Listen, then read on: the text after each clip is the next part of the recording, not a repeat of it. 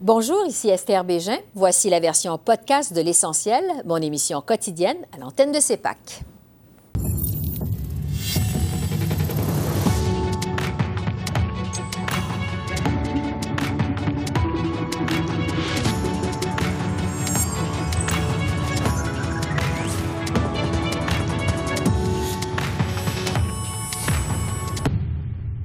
Bienvenue à cette édition de l'essentiel qui vous présente les faits saillants de la semaine politique à Ottawa. Ici Julie Van Dusen en remplacement d'Esther Bégin.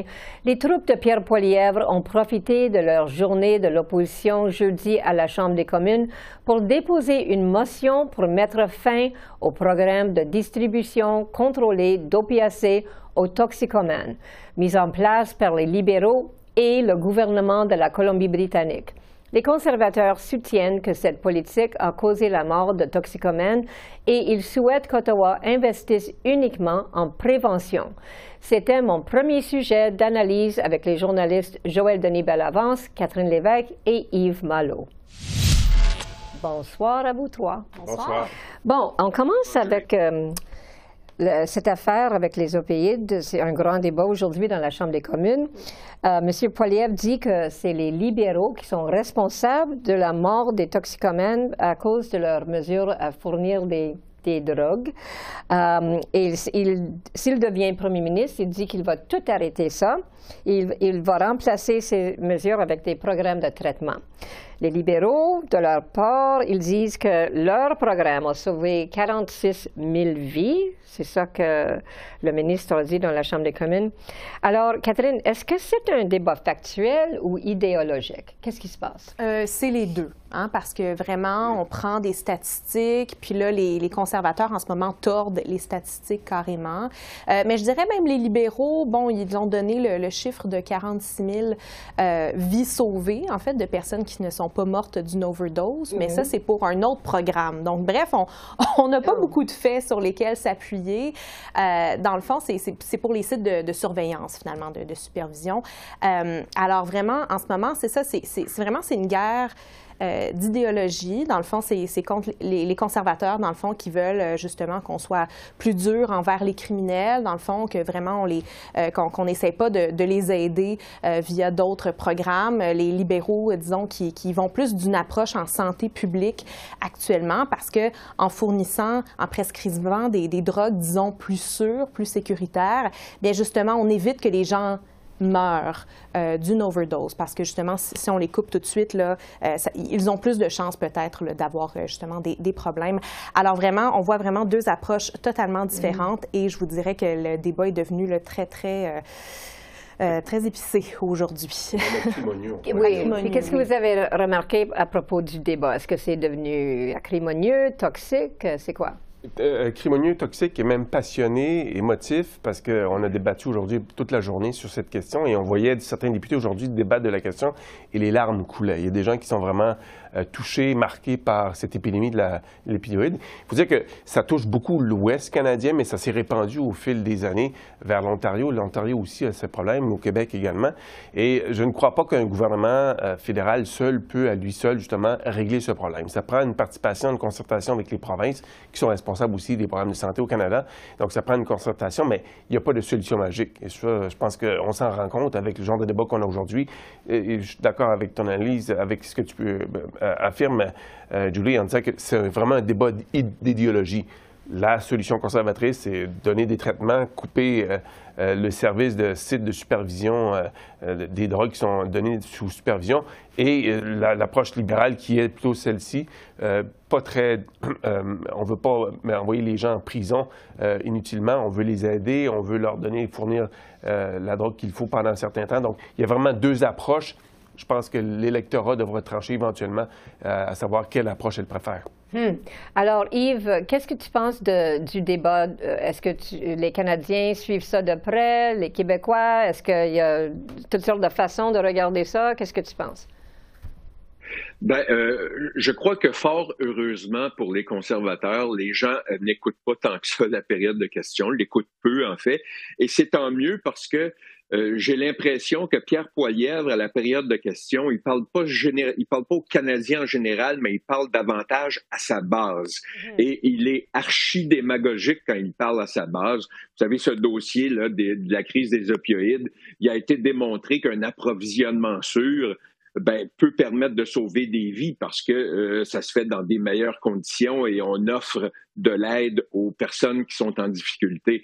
Alors, M. Poiliev est dans la démagogie la plus absolue et il a compris que Mme Bennett, par exemple, pouvait être une personne qui avait la mèche courte aussi, alors il en profite aussi pour la, la picosser un peu et, et, faire en sorte que euh, sa base est absolument ravie de la façon dont ce débat évolue, mais je ne suis pas certain que c'est pour le bien public que tout ça se passe comme ça. Hmm. Parce qu'on l'a vu cette semaine, c'était vraiment euh, rempli d'insultes. Et là, M. Poilièvre a dit que Mme Bennett et les libéraux sont responsables pour tuer des personnes. Et Mme Freeland s'est mise debout, puis elle a dit Toi, tu n'as fait rien, tu as juste fait de la politique dans ta vie. Elle, elle était au, moins médecine dans sa carrière. Euh, c'était pas mal personnel. Oui, c'est devenu très personnel, mais quand même, euh, c'est ça, Pierre Poilièvre criait aux libéraux, vous, vous, tuez des gens, ce qui est archi faux. Euh, dans les faits, bien, les, la plupart des, gens qui meurent finalement de, de cette crise des opioïdes, c'est à cause des drogues qui, bien, en fait, qui ne sont pas prescrites, qui, qui, ne sont pas sûres et sécuritaires.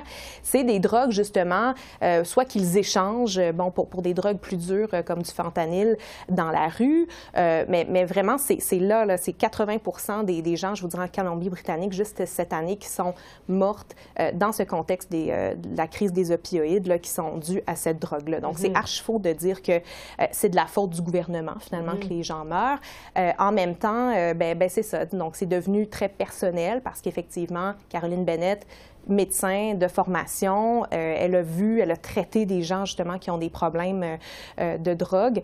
Euh, et puis, c'est ça, Madame Freeland a dû venir à, sa défense, dans le fond, pour dire, écoutez, Pierre Poilièvre, t'en sais rien finalement parce que tu as été politicien toute ta vie. Alors vraiment, on voit que c'est ça, quand, quand, on parle d'une guerre idéologique, là, c'est... Ce qui est intéressant aussi, ce qu'on voit avec le Parti conservateur depuis quelques semaines, c'est qu'il était en train de préparer soigneusement la prochaine campagne électorale, oui. misant sur des éléments qui sont forts en image, fort en symbole.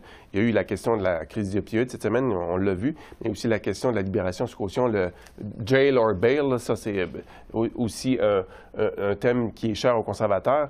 La question aussi de la lutte à l'inflation, la, gestion des finances publiques, ils ont vraiment resserré la vis cette semaine sur la question de, du contrôle des dépenses. La ministre des Finances a témoigné devant le comité des finances.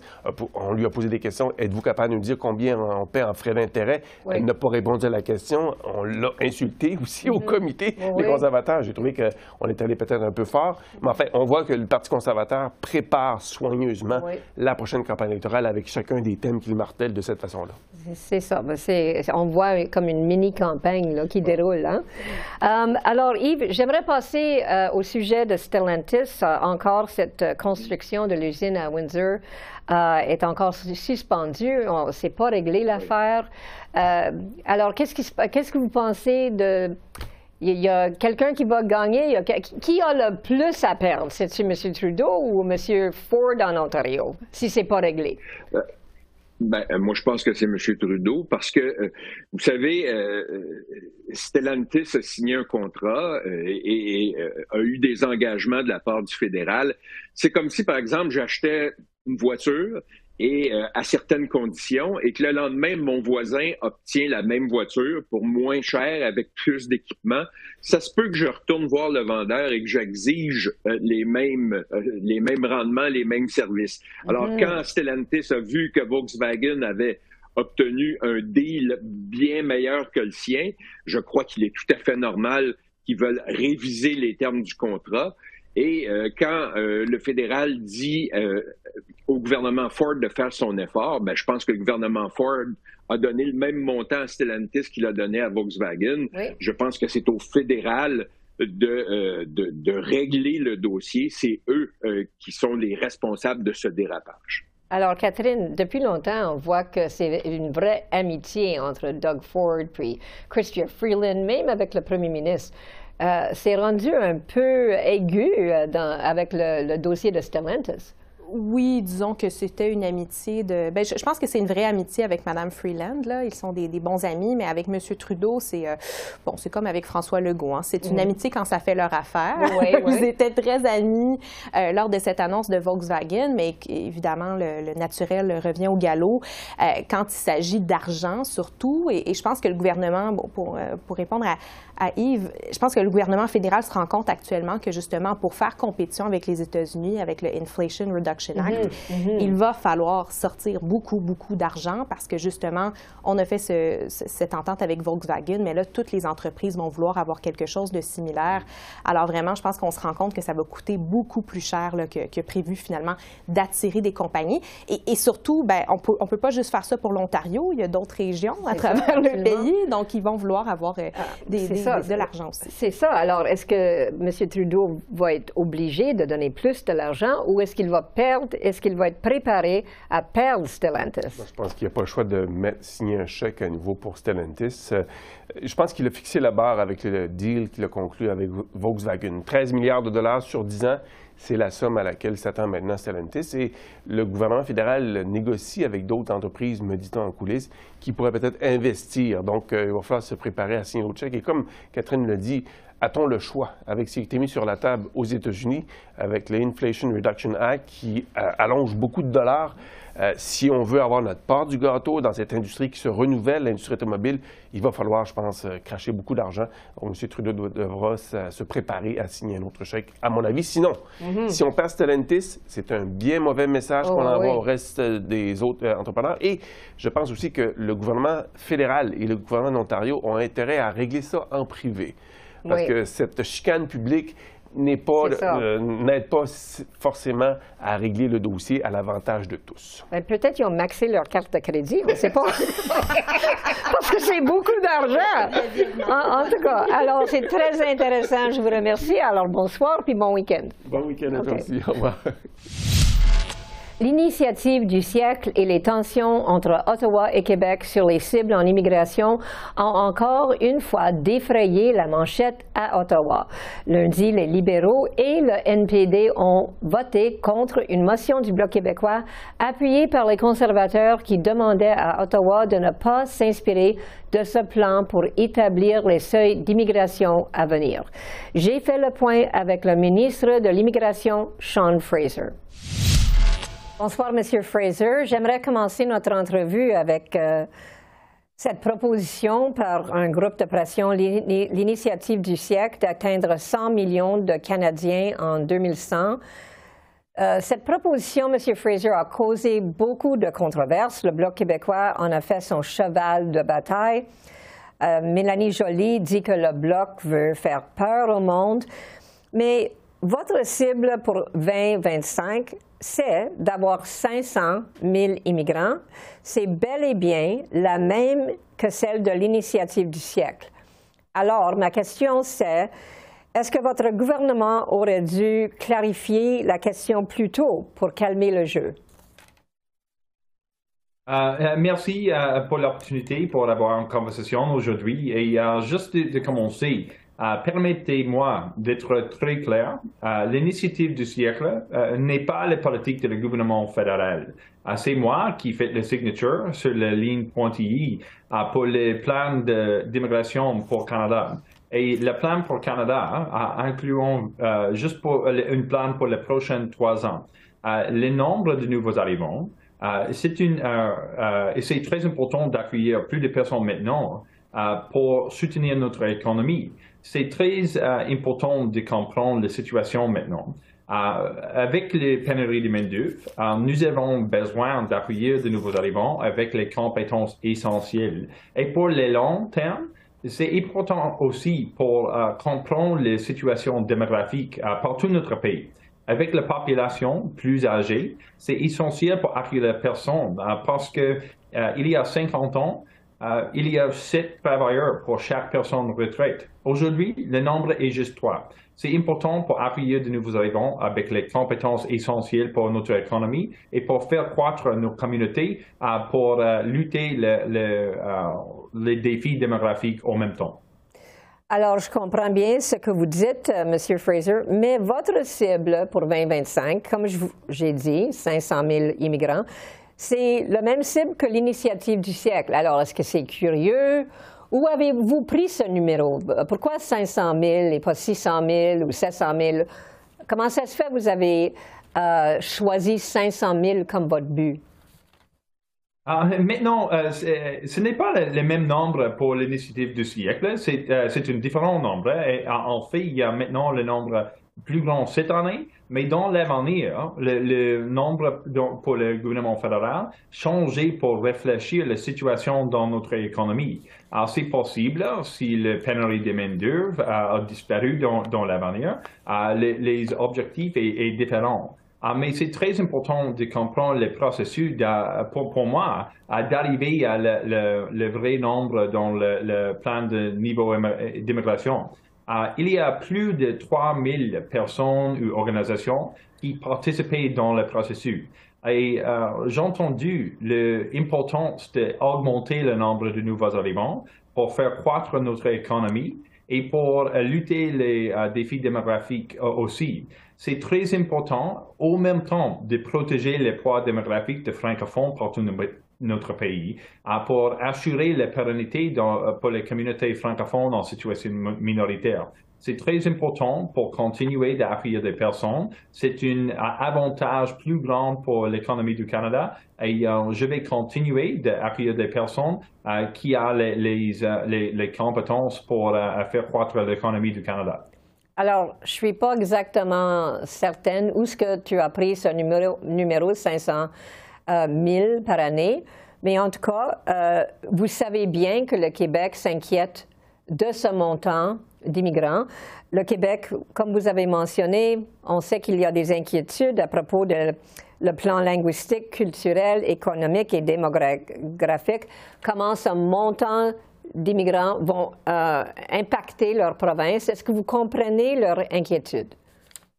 Euh, quand j'ai des conversations avec des euh, Québécois, avec des communautés dehors Québec en situation minoritaire qui parlent français, je, comprends l'inquiétude, mais dans ma expérience, l'inquiétude, ce n'est pas juste le nombre de nouveaux arrivants. Euh, l'inquiétude arrivé parce qu'il y a beaucoup de peur pour l'habilité pour les personnes qui parlent français de vivre leur vie en français. Mm-hmm. C'est essentiel pour Canada de protéger l'habilité pour des personnes, pour des francophones, de vivre leur vie en français. Mais juste euh, dans euh, l'année dernière, c'est la première fois notre gouvernement attendre la cible d'accueillir 4,4 des, des personnes qui arrivaient hors Québec qui parlent français. C'est possible d'augmenter le nombre de nouveaux arrivants et protéger les langues françaises et les poids démographiques de francophones au même temps. Pour Québec, c'est essentiel de comprendre que Québec a le pouvoir maintenant pour mettre le niveau d'immigration pour la province de Québec. Si Québec euh, veut euh, augmenter le nombre mm-hmm. des immigrants, c'est possible maintenant, mais c'est un choix. Nous transférons approche de 700 millions de dollars au, Québec pour l'intégration et francisation. Et Québec a l'habilité pour choisir chaque personne dans les voies économiques pour arriver au Québec. Euh, c'est difficile pour moi, ce n'est pas possible pour moi euh, de mettre le niveau pour Québec. C'est une décision pour le ministre du Québec et c'est une décision pour accueillir des personnes avec les compétences économiques aussi. Euh, c'est le rôle pour moi et pour gestion les, systèmes d'immigration hors Québec et pour assurer l'habilité pour le gouvernement fédéral de transférer des fonds pour l'intégration et francisation au Québec aussi. Et vous savez, j'imagine que Mme Fréchette, le ministre de l'Immigration du Québec, elle a dit qu'ils n'ont pas été consultés là-dessus. Est-ce que vous savez euh, pourquoi vous ne l'aviez pas consulté là-dessus? Euh, premièrement, j'aime bien le ministre Fréchette. Euh, c'est un bon partenaire pour l'entente avec les États-Unis et, et, pour des autres enjeux aussi. Mais maintenant, c'est très important de comprendre la situation au Québec et la situation hors Québec ce n'est pas pour une province de, euh, fournir les perspectives, pour le nombre de nouveaux arrivants qui arrivent à des autres provinces. Euh, mais c'est très important pour moi de protéger les termes de l'accord avec Québec. Nous avons l'accord Canada-Québec pour l'immigration maintenant. C'est un accord euh, où on entend sur l'accord, Québec a l'habilité pour accueillir les poids démographiques plus 5 chaque année. C'est possible maintenant pour Québec d'accueillir euh, euh, proche de 60 000 euh, personnes additionnelles qui parlent français, mais ce n'est pas pour Québec pour faire la décision pour le nombre de nouveaux arrivants qui arrivaient à Nouvelle-Écosse ou Manitoba mm-hmm. ou des autres mm-hmm. provinces. C'est très important pour moi de, de protéger l'accord parce que ça marche maintenant. Euh, sur l'accord, les provinces de Québec ont l'habilité pour euh, mettre le niveau d'immigration pour la province et choisir les euh, nouveaux arrivants économiques aussi. C'est très important d'utiliser l'accord pour la gestion de la situation au Québec, mais c'est très important pour moi de réfléchir les perspectives pour des autres provinces dans ma plan pour l'immigration partout notre pays. Alors, il, nous reste moins d'une minute, mais est-ce qu'il y a moyen que vous pouvez commenter sur le Roxham Road qui a été fermé? Il y a des, euh, les douanières américaines euh, réagissent en envoyant les migrants euh, qui essaient de rentrer dans les États-Unis. Ils, ils, vont les repatrier dans leur pays d'origine. Ça est arrivé à environ plus de 200 personnes. Est-ce que vous avez une réaction là-dessus? Euh, j'ai travaillé euh, très proche avec euh, mon homologue les États-Unis, le secrétaire Mayorkas, pour promouvoir les voies régulières pour les personnes qui cherchaient un avenir au Canada. pour les personnes qui cherchaient des opportunités économiques, nous avons des programmes économiques. Pour les personnes qui cherchaient une à, chercher d'asile dans notre pays. Nous avons un processus pour protéger l'habilité pour les personnes de, à chercher d'asile qui fuient l'oppression, la guerre, la violence euh, et des autres euh, défis. Euh, mais c'est une décision pour moi et pour notre gouvernement d'assurer à la personne qui cherche d'asile, assez important pour cette personne de faire une application pour l'asile dans le, premier pays mm-hmm. avec l'habilité euh, euh, pour assurer l'habilité pour un euh, avenir sûr pour les personnes. Bon, alors c'est certainement quelque chose qu'on doit surveiller. Alors je vous remercie beaucoup, M. Fraser, pour notre, votre temps avec nous autres. Alors bonsoir. c'est un plaisir. Bonne soirée. Un prévenu accusé à nouveau d'un crime violent avec arme devra démontrer à la Cour qu'il ne pose pas de risque pour la société pour être libéré en attente de son procès. Le ministre de la Justice, David Lametti, a déposé mardi un projet de loi en ce sens pour renverser le fardeau de la preuve pour les récidivistes inculpés d'un crime violent quand une arme est utilisée et que le criminel a été déclaré coupable d'une infraction du genre dans les cinq dernières années. J'en ai discuté avec le ministre de la Justice, David Lametti. Bonsoir, M. Lametti. Ça me fait grand plaisir. Ça, ça, me fait grand plaisir, moi aussi. Alors, euh, je me demande premièrement, est-ce que vous avez subi des pressions des provinces pour faire ces changements euh, que vous annoncez aujourd'hui? Est-ce que c'était un cas en particulier? Ou est-ce que la loi qui existe maintenant avait beaucoup de problèmes? C'est, qu'est-ce qui vous motive de changer toute cette affaire-là? Ben, je, crois d'abord que la, loi et, le, processus de libération sur caution au Canada fonctionnaient assez bien. Mais euh, au mois d'octobre passé, euh, la Colombie-Britannique a soulevé la question lors d'une réunion des, euh, ministres de la Justice et de Sécurité publique. Et on a commencé à travailler là-dessus au niveau technique. Donc, nos sous-ministres ont commencé à travailler ensemble pour identifier les pistes possibles évidemment, on a, vécu euh, toute la tragédie du policier Père Charlotte en Ontario au mois de décembre. Euh, au mois de janvier, les, premiers ministres ont, écrit euh, au, premier ministre Trudeau pour demander des changements. au mois de mars, on avait, encore une fois eu une réunion des, des, ministres de la Justice et de la Sécurité publique et on a en ayant fait beaucoup de travail déjà. Et donc, on, est sorti de cette réunion-là au, mois de mars avec un plan. Et donc, euh, voici, euh, voici les fruits euh, des, discussions qu'on a eues. On cible les récidivistes violents, on cible les, les, infractions avec les armes, on oblige le juge dans, dans, le processus de au moins poser la question des, des besoins des, des communautés et de, de regarder l'histoire s'il y a une histoire violente. on a aussi renforcé le, le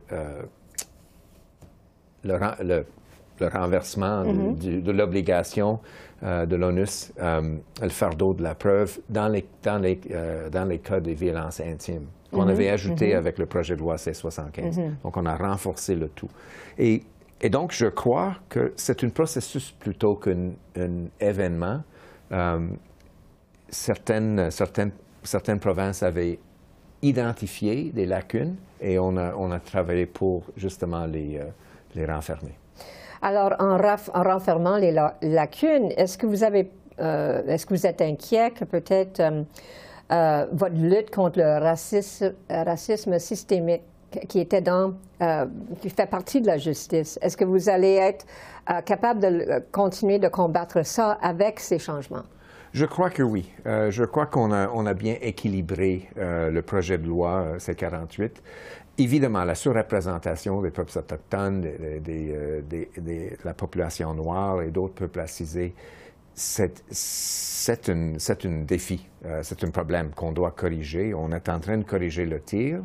Euh, on croit sincèrement qu'on a, on a un projet de loi équilibré qui ne, ne devrait pas porter atteinte à ce qu'on est en train de faire pour justement combattre la surreprésentation.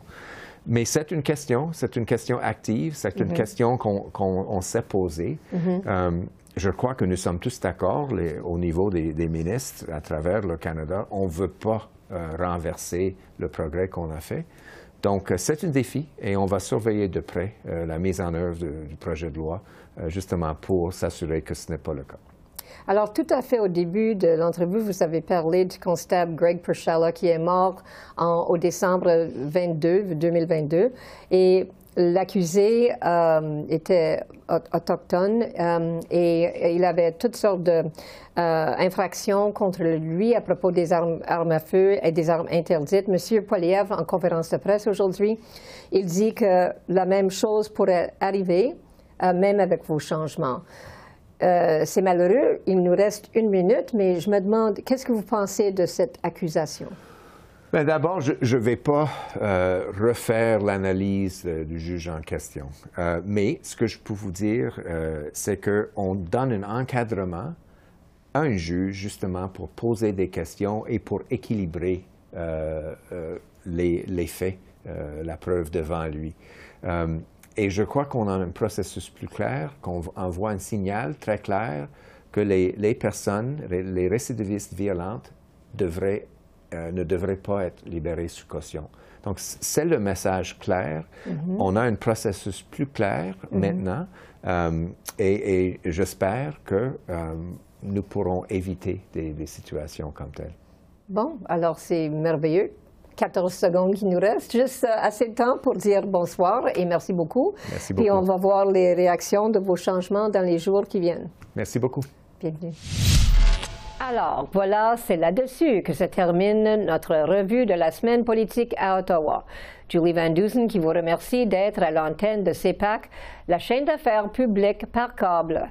Esther Bégin sera de retour à la barre de l'essentiel lundi le 29 mai.